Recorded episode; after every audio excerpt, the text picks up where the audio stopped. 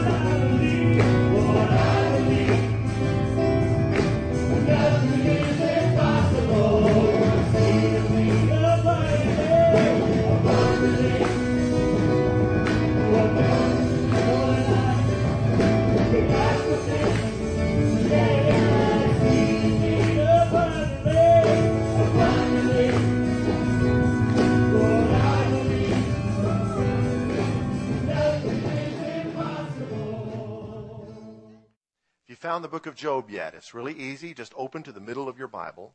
That's Psalms, and turn left. Job.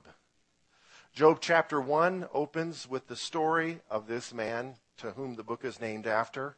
It's believed this book is one of the oldest books in the Bible, maybe the oldest book in the Bible, because of the ancient Hebrew in which it is written. Verse 1, it says, There's a man in the land of Uz whose name was Job. And that man was blameless and upright, and one who feared God and shunned evil. And seven sons and three daughters were born to him. Also his possessions were 7,000 sheep, 3,000 camels, 500 yoke of oxen, 500 female donkeys, and a very large household. So that this man was the greatest of all the people of the east. Can we say the greatest? Verse 6 Now there was a day when the sons of God came to present themselves before the Lord, and Satan also came among them. And the Lord said to Satan, From where do you come? So Satan answered the Lord and said, From going to and fro on the earth and walking back and forth on it. Then the Lord said to Satan, Have you considered my servant Job, that there is none like him on the earth, a blameless and upright man, one who fears God and shuns evil? And so begins the book of Job. The story continues where he loses everything, including his ten children, his health, all of his livestock, his possessions, the respect of his wife, and his friends. To make matters worse, only three of his friends come to see him. And when they see him, they don't recognize him. He is in such bad shape, covered with boils from head to foot. They tear their clothes and weep. After staring at him silently for a week, they finally begin to speak and try to make sense of all of Job's pain by looking for a cause. They begin to accuse him of problems that he must have that nobody knows about, trying to find some reason to accuse him and blame him for his troubles. In an effort to put a lot of guilt on the poor guy, resulting in the increasing of his pain, the pain of betrayal, slander, and cruel religion.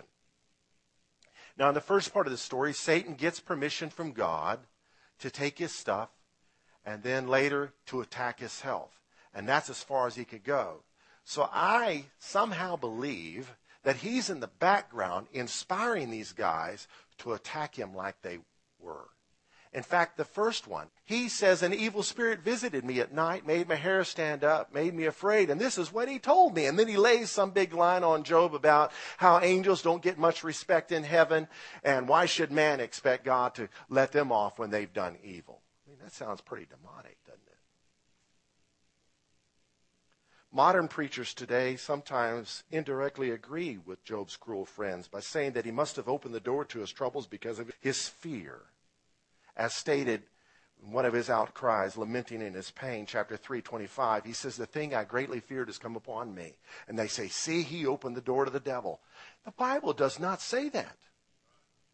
To try to say that Job had a reason for blame is to say God was wrong because God called him blameless.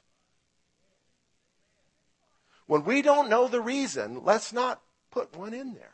Just because it tilts our theology, let's not make God bow down to our theology. Amen? Where the Bible's silent, we don't need to be talking sometimes. The Bible does not say anything anywhere in this book, nor anywhere else this story is referred to in the scriptures that Job opened the door to the devil because of fear.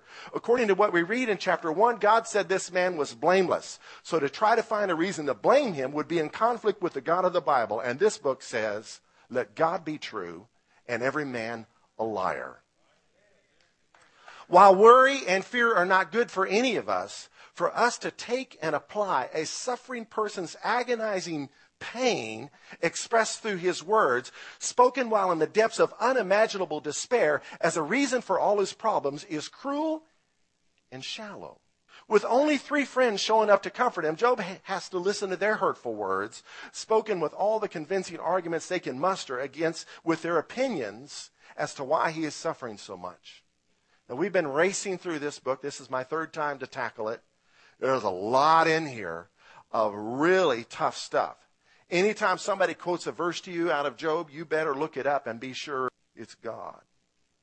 Somebody was trying to say we shouldn't believe for healing because the Bible says, skin for skin, what will a man give for his skin?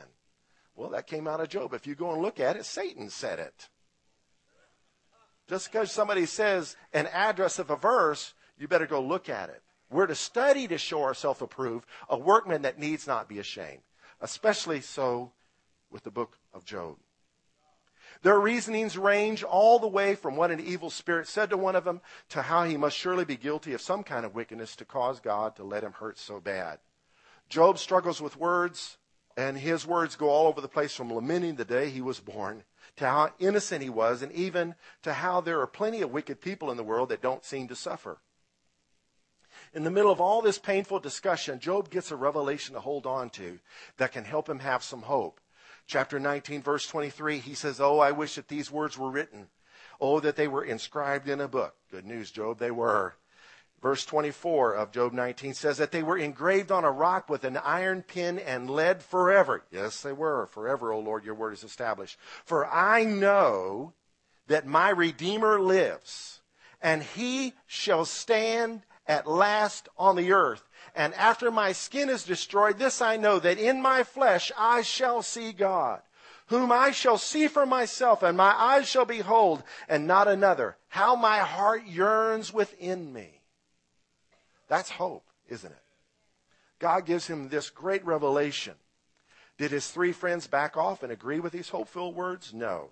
The very next chapter, they continue letting Job have it with their hurtful preaching.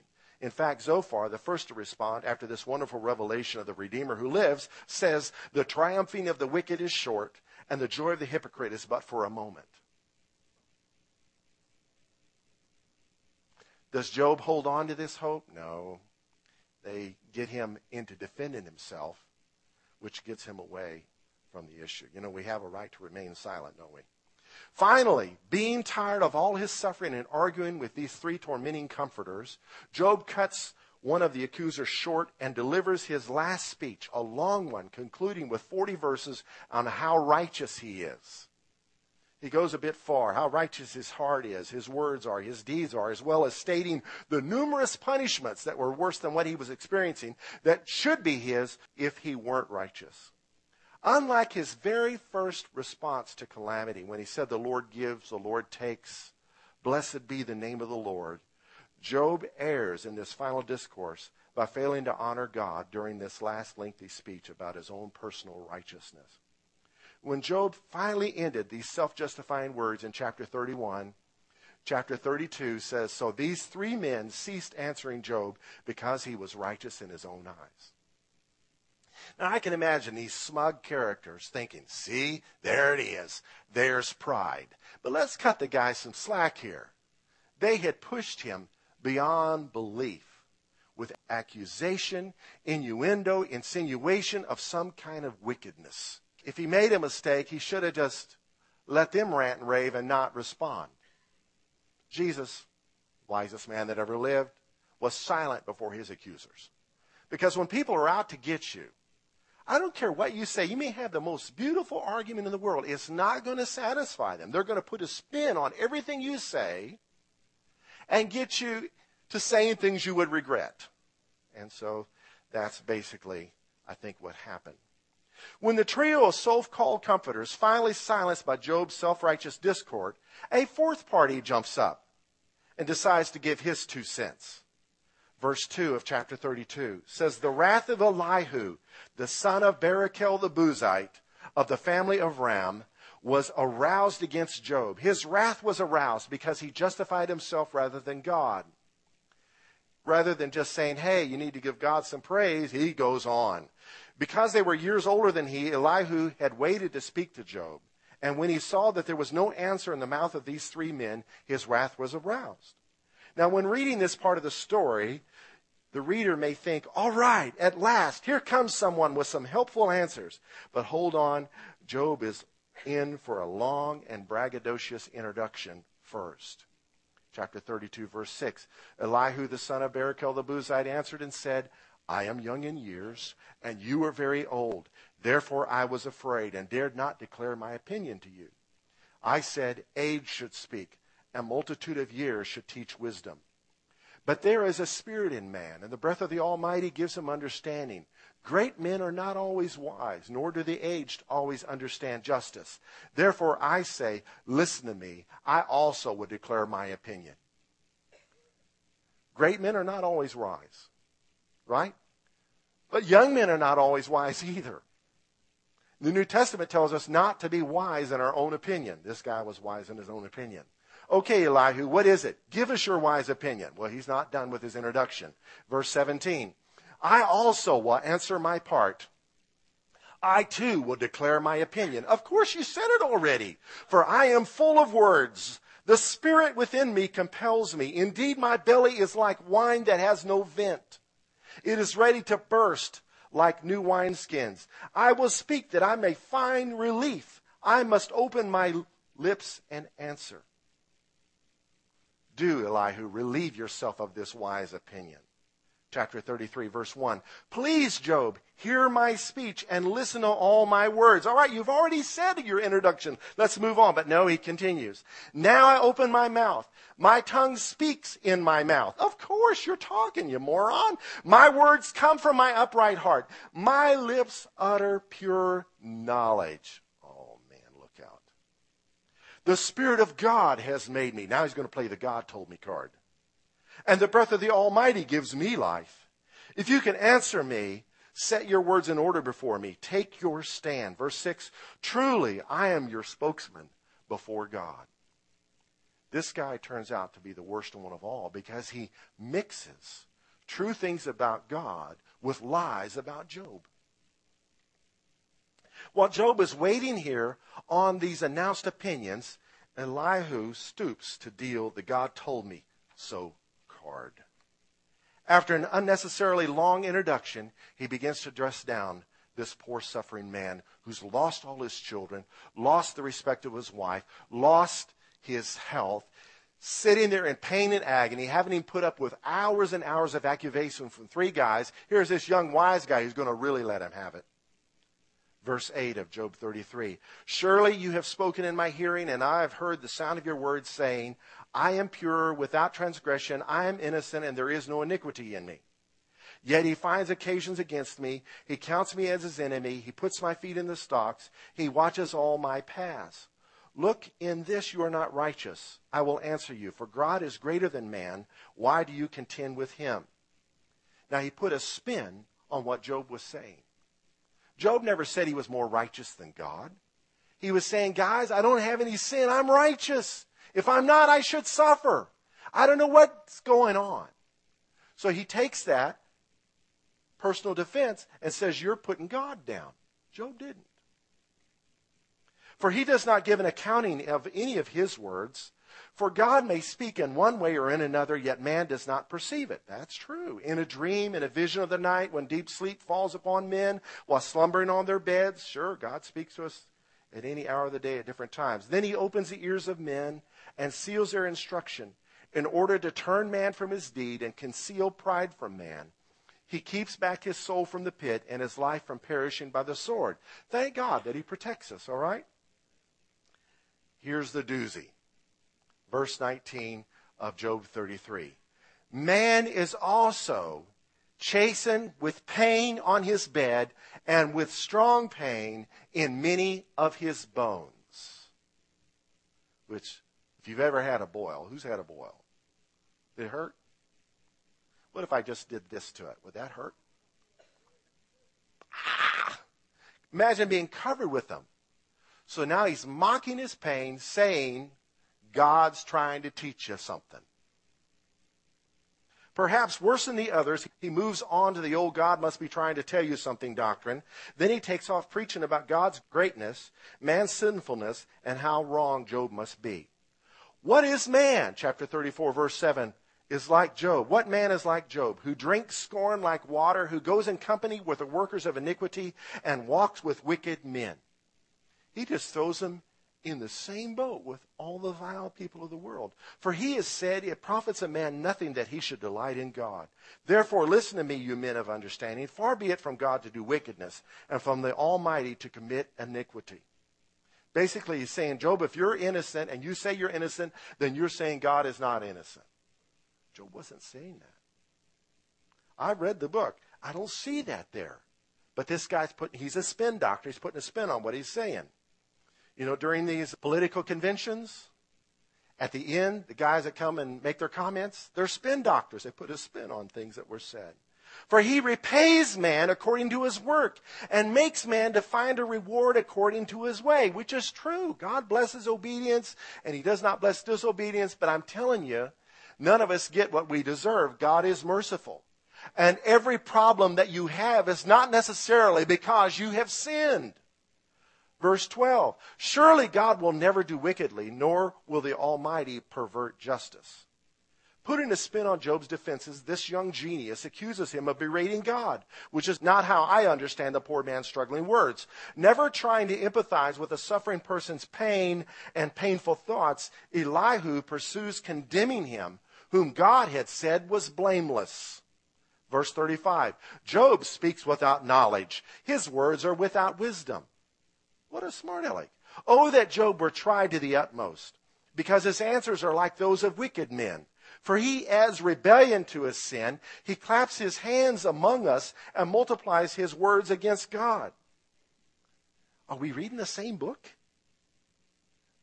Job's just trying to understand, and now he's being accused of sinning while he's trying to defend himself. Chapter 35, verse 1. Moreover, Elihu answered and said, Do you think this is right? Do you say my righteousness is more than God's? For you say, What advantage will it be to you? What profit shall I have more than if I had sinned? I will answer you and your companions with you. Look to the heavens and see, and behold the clouds, they are higher than you. If you sin, what do you accomplish against him? Or if your transgressions are multiplied, what do you do to him? This painful rhetoric seems out of place on this side of the story, our side. But at this time, Elihu was on a roll and continues to glorify God while blasting his friend. Wisely staying silent, Job lets him go on because whatever he says will no doubt be used against him. Elihu's sin is trying to bless God and curse his neighbor. The book of James says you can't do it. Salt water and fresh water won't flow out of the same fountain. Let me ask you a question. What do you get when you mix salt water with fresh water? Salt water when we come and sing hallelujah and then we accuse one another, God views all of our conversation. Our life is the love song. He views it all. And maybe you got the greatest voice in town, but if you're letting somebody have it in the neck on Monday morning, it contaminates your praise. This is what Elihu was doing. So the great things he says about God are kind of empty. Chapter 35, verse 8, he says, Your wickedness affects a man such as you. Man, I just see the accuser of the brethren pulling strings in the background, don't you? Chapter 36, verse 1. Elihu proceeded and said, Bear with me a little. What? We've been bearing with him a little for several chapters already, and I will show you that there are yet words to speak on God's behalf. I will fetch my knowledge from afar. I will ascribe righteousness to my Maker, for truly my words are not false. One who is perfect in knowledge is with you. Wow. Pretty prideful dude. Now the young bully includes a little more bragging on his own intellect while continuing to beat this friend up in the name of preaching the truth. Verse 5 Behold, God is mighty, but despises no one. He is mighty in strength of understanding. He does not preserve the life of the wicked, but gives justice to the oppressed. He does not withdraw his eyes from the righteous but they are on the throne with kings. He has seated them forever, and they are exalted. Okay, sounds great, right? But hold on to your seat. What, the, what he says next is breathtaking. Verse 11 If they obey and serve him, they shall spend their days in prosperity and their years in pleasures. But if they do not obey, they shall perish by the sword, and they shall die without knowledge. Uh oh He's basically saying if you do what's right, you're not going to have any problems. That's not Christianity, folks. There are times when we need miracles. Maybe from stuff we've caused, but not always. Sometimes from stuff other people cause. Sometimes it's stuff the weather causes. The rain falls on the just and the unjust. In the world, Jesus said, you will have tribulation. Embroider that on your pillow and sleep on it at night. It's the Bible. Verse 13. But the hypocrites in heart store up wrath. They do not cry for help when he binds them. They die in youth and their life ends among the perverted persons. Now he's insinuating Job's a pervert. He delivers the poor in their affliction and opens their ears in oppression. Indeed, he would have brought you out of dire distress into a broad place where there is no restraint, and what is set on your table would be full of richness. But you are filled with the judgment due the wicked. Judgment and justice take hold of you. God is punishing you. This guy's worse than the other three put together because he's using God on him. God's going to get you. We want to raise our children to respect God, to honor God, to have a healthy fear of God. But don't you ever, when you punish your kids, use God on them. Jesus is mad at you. Jesus wants you to go to hell. I mean, don't do that.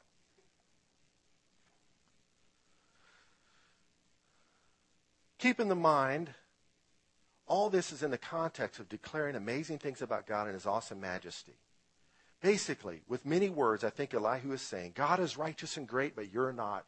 In fact, Job, you're not righteous, and you would be delivered already by our great God if you would just repent the younger Elihu finally ends his self righteous rant with these words 37:23 As for the Almighty, we cannot find him.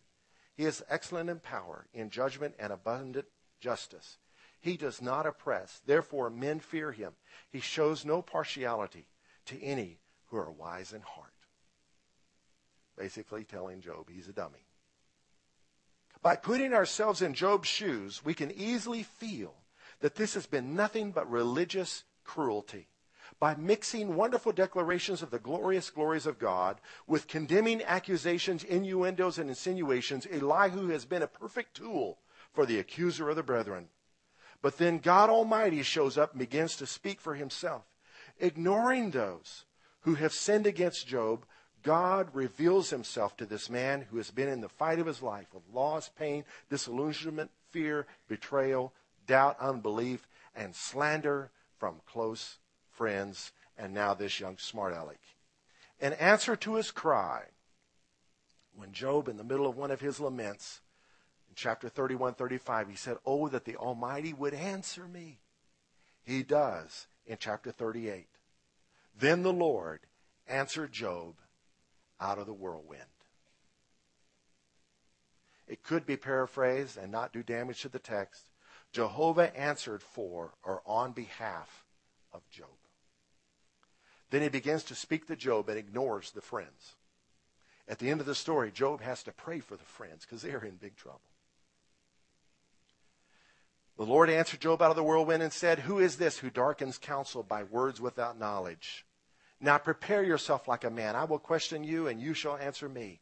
Where were you when I laid the foundations of the earth? Tell me, if you have understanding. And then begins for dozens of verses some of the most amazing revelations on creation and the majesty of Almighty God. But that's for another time. Last time I spoke on Job was how to help the hopeless. This is what we want to do. We want to determine where hope starts. If you're going to help hopeless people, you've got to determine that hope starts with you. One of the ways not to help someone is to refer them to somebody else. But a way to help someone is take the responsibility. You see someone needing help, do something. Get your hands dirty. Get a strong grasp of our hope. You can't help hopeless people if you're hopeless yourself. So get in the Word and pray and worship and begin to realize where you need to trust God, where you haven't been trusting God. Draw near to God, and he will draw near to you, is the promise of Scriptures. Get near to God, who is our hope. He's a God of hope, and he is our hope, and he gives us the hope of salvation. Strengthen order on the home front. You can't help hopeless people if your spouse is hopeless. if your kids are wrestling with hopelessness. Get order on the hope front because it is costly to help somebody who is struggling. So establish order on the hope front. Don't do what a friend of mine did who was having marriage problems and found a homeless woman and brought her home and made her live with him for months. Needless to say, he's divorced today because of foolish decisions like that. The light that shines the farthest shines the brightest nearest home. So if it's not working at home, don't export it. But don't stop at having a strong home. Well, it's just us four no more. God bless us. And God bless those who cuss us. And then move on and stay self centered. No, there must be a mission for your family. Realize this is an urgent matter for our nation. Right now, more people are dying in the military from suicide than are dying on the battleground. Every 80 minutes, a veteran is taking his or her life. And the reasons for this is all over the charts. Bottom line is they're wrestling with hopelessness. We've got to be the answer. The government can't give hope to people. I mean, that's a campaign slogan, but hope comes from people that are in your life. It's not who lives in the White House that's the issue, it's who lives in this house and what you're going to do with it. Amen. If we're going to help the hopeless, we must pray about the mission God has for our family. We are raising up some young, mighty men and women of God. Amen and they can minister after they leave home, but they shouldn't have to wait. So pray, God, give us an opportunity. What can we do? Because there's such joy in bringing hope to people. Such joy. What can we do together as a family that can help? See interruptions as possible opportunities to help someone. Don't get mad, get glad. All right, here's an opportunity to do something. Look at what Jesus did with interruptions. He used them opportunities. When we see or hear of an opportunity to help someone, at least pray. Don't say, I'll pray about it and then you don't. Pray right then. And when you pray for the situation, wait for a few seconds. Give God 10 seconds at least. Lord, do you want me to do something here? And if He puts something in your mind, step out on it. Be amazed what can happen. The ripple effect could be life changing in your own life. The person you help could wind up helping you one day. Then, without delay, obey the prompting the Lord gives and share your testimony without belittling anyone else's problems. Oh, your kid's on drugs? Well, mine almost died. Empathize. Our level of pain is all relative to our experience. And so, don't ever belittle someone that's wrestling with hopelessness. Point them to our ultimate hope while giving them some hope.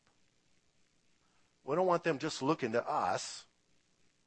We're setting ourselves up for failure there, but we want to be a source of hope. But the ultimate source of hope is God. And so, whatever we do, always seek to do something that will move them another step closer to the Almighty.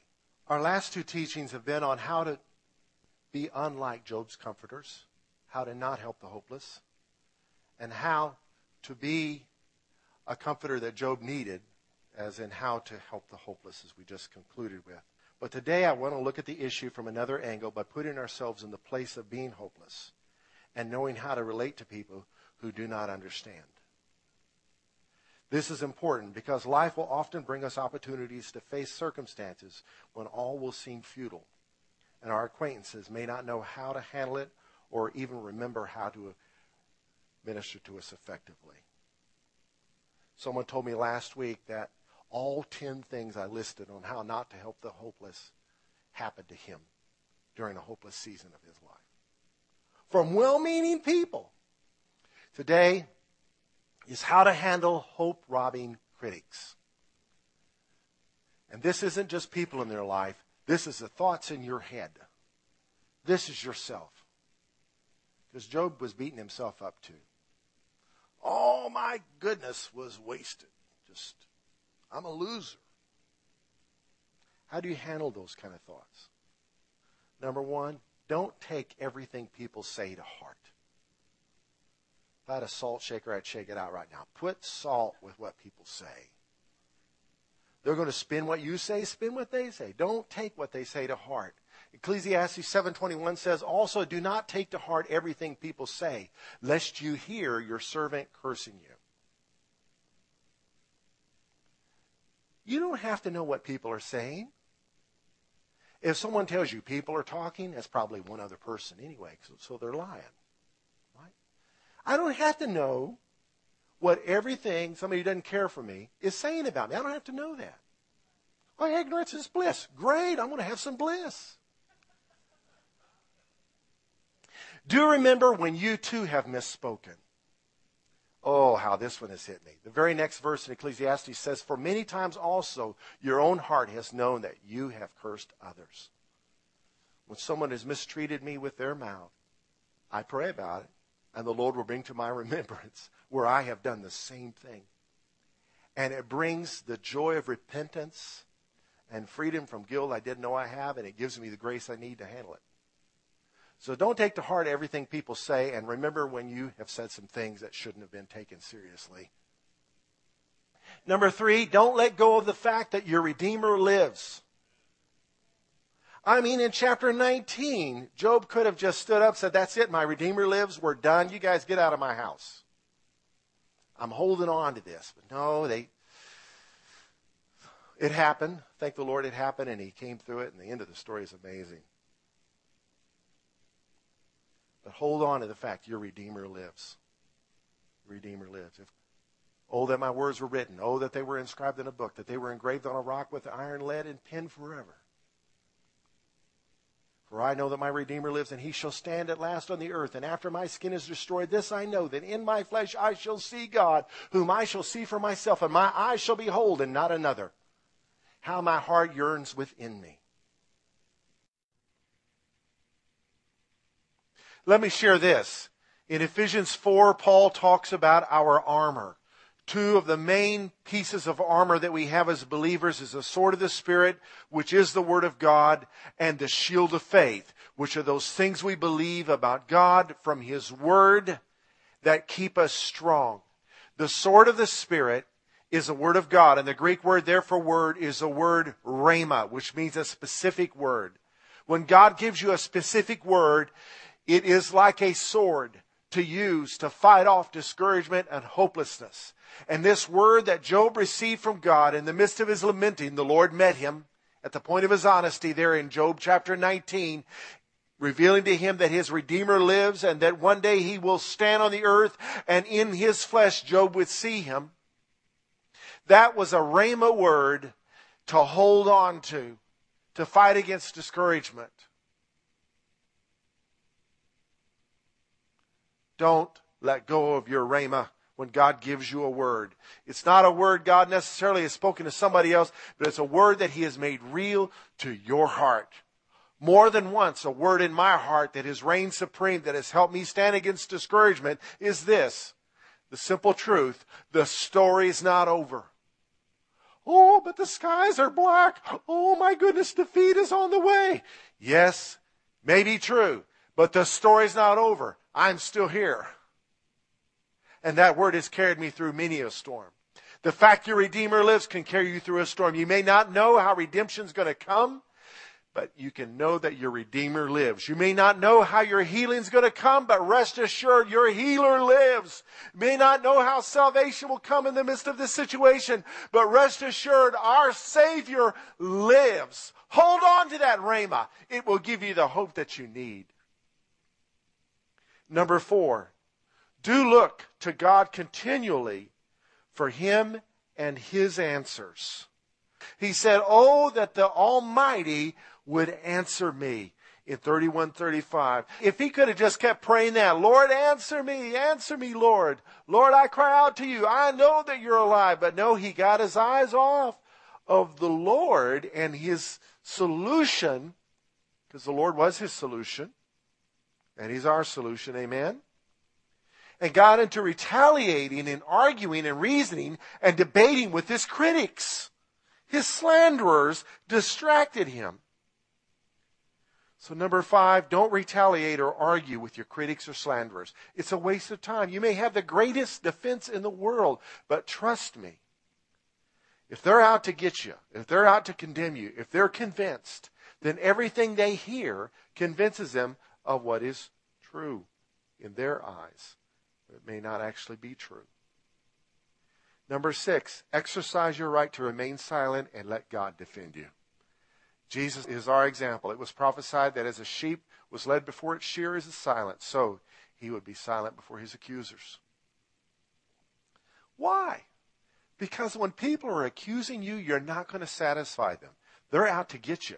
They're out to bring you down. And whatever you say will be used against you.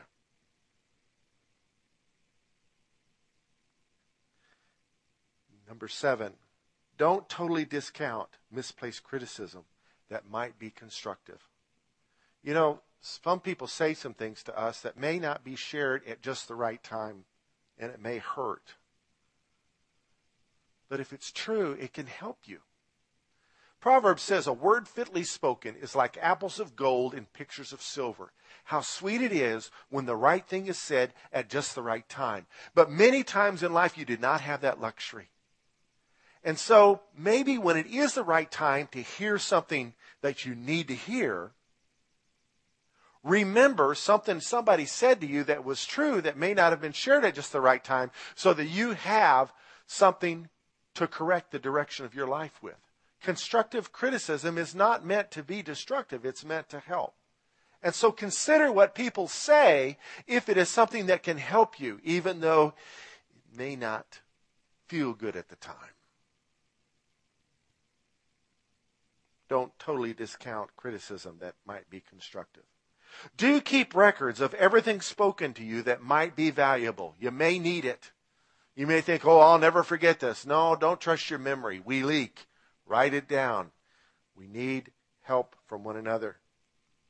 Number nine, don't believe that you're the only one in the world with hardships. Don't ever believe that lie. Remember, Elijah thought, I'm the only one. And God says, You're not the only one.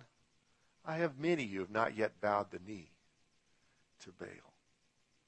You're not the only one. That can increase your level of hopelessness, believing that lie. Stick to what is true. Even though it may not feel true, you know it to be true. God's word says it is true. Life has proven it true time and time again. And even though you may feel like the only one right now, you are not the only one. So don't be alienated. Do not allow that to get a hold of you and believe that lie because it'll increase your level of hopelessness and give your critics an advantage. And finally, think of someone else who needs hope and help them. You mean in the midst of my struggles, help somebody? Yes, you can help somebody in the midst of your struggles. In the midst of his pain, Job wound up praying for his friends. I guess they needed some prayer. And as he was doing it, God healed him. You know somebody else that's having some problems. Pray for them too. In fact, let's pray right now. Lord, we just pray for those people that we know that are in the midst of struggle and in the midst of great pain. I pray, Almighty God, that you would send help to them, send hope to them, and use us, Lord, to be a source of hope in their lives, even in the midst of our hopeless circumstances. God, we know that nothing is hopeless with you. Lord, use us, even in the midst of our pain, to help ease the pain of others. In Jesus' name, get our eyes off of ourselves upon you and upon the opportunities that are ours, even in the midst of less than ideal circumstances personally. In Jesus' name, amen. I'd like for some application time right now. If you know of someone that does not have the hope of salvation, either they've never known the Lord or they're not walking with the Lord and they're not enjoying the full benefit of the hope of salvation, would you mind just taking that communication card in your bulletin or a piece of paper and writing their full names down? Maybe more than one person, maybe numerous people. Write their names down and place it in one of the offering boxes at the door before you leave here this morning. And I want to put all those names in a book, a red book. You see it there. My wife has it on the front row. Hold it up, babe. I want to put those names in that book and pray for those people that everyone we know will come to full knowledge of the hope and joy of salvation. Let's stand. As the prayer team comes forward, if you would like to receive prayer, as they're coming forward, come forward with them. We would love to pray with you about anything, whether it's a hopeless situation or a need for wisdom, a need for salvation in any area of your life. We're here to pray with you. Just put your hand on your heart. Let me pray this blessing over you. May the Lord bless you and keep you. May the Lord cause his face to shine upon you and be gracious to you. May the Lord lift up his countenance upon you and give you his peace. And may his hope reign supreme in your life. And when you hear unjust criticism, may you walk in the grace that he gives you and hold to the fact that your Redeemer lives. And may you, even in spite of your own situation, find opportunities to bring hope to others. Jesus, awesome in power forever.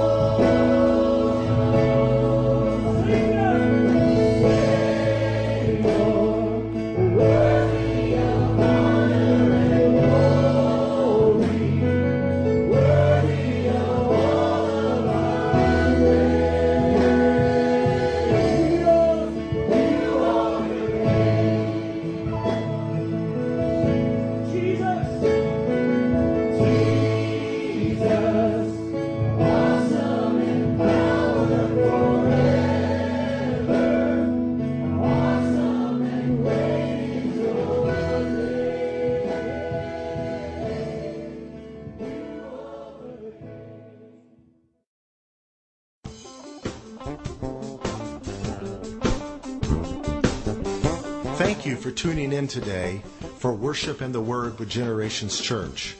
You may hear our radio broadcast again at the same time and station next week. If you do not have a church congregation to call home and you live near the Granbury area, we would love to invite you to come check us out some Sunday morning at 10 a.m. Our meeting facilities are located at 5718 East Highway 377 on the Fort Worth side of Granbury, and our website is at generationschurch.org.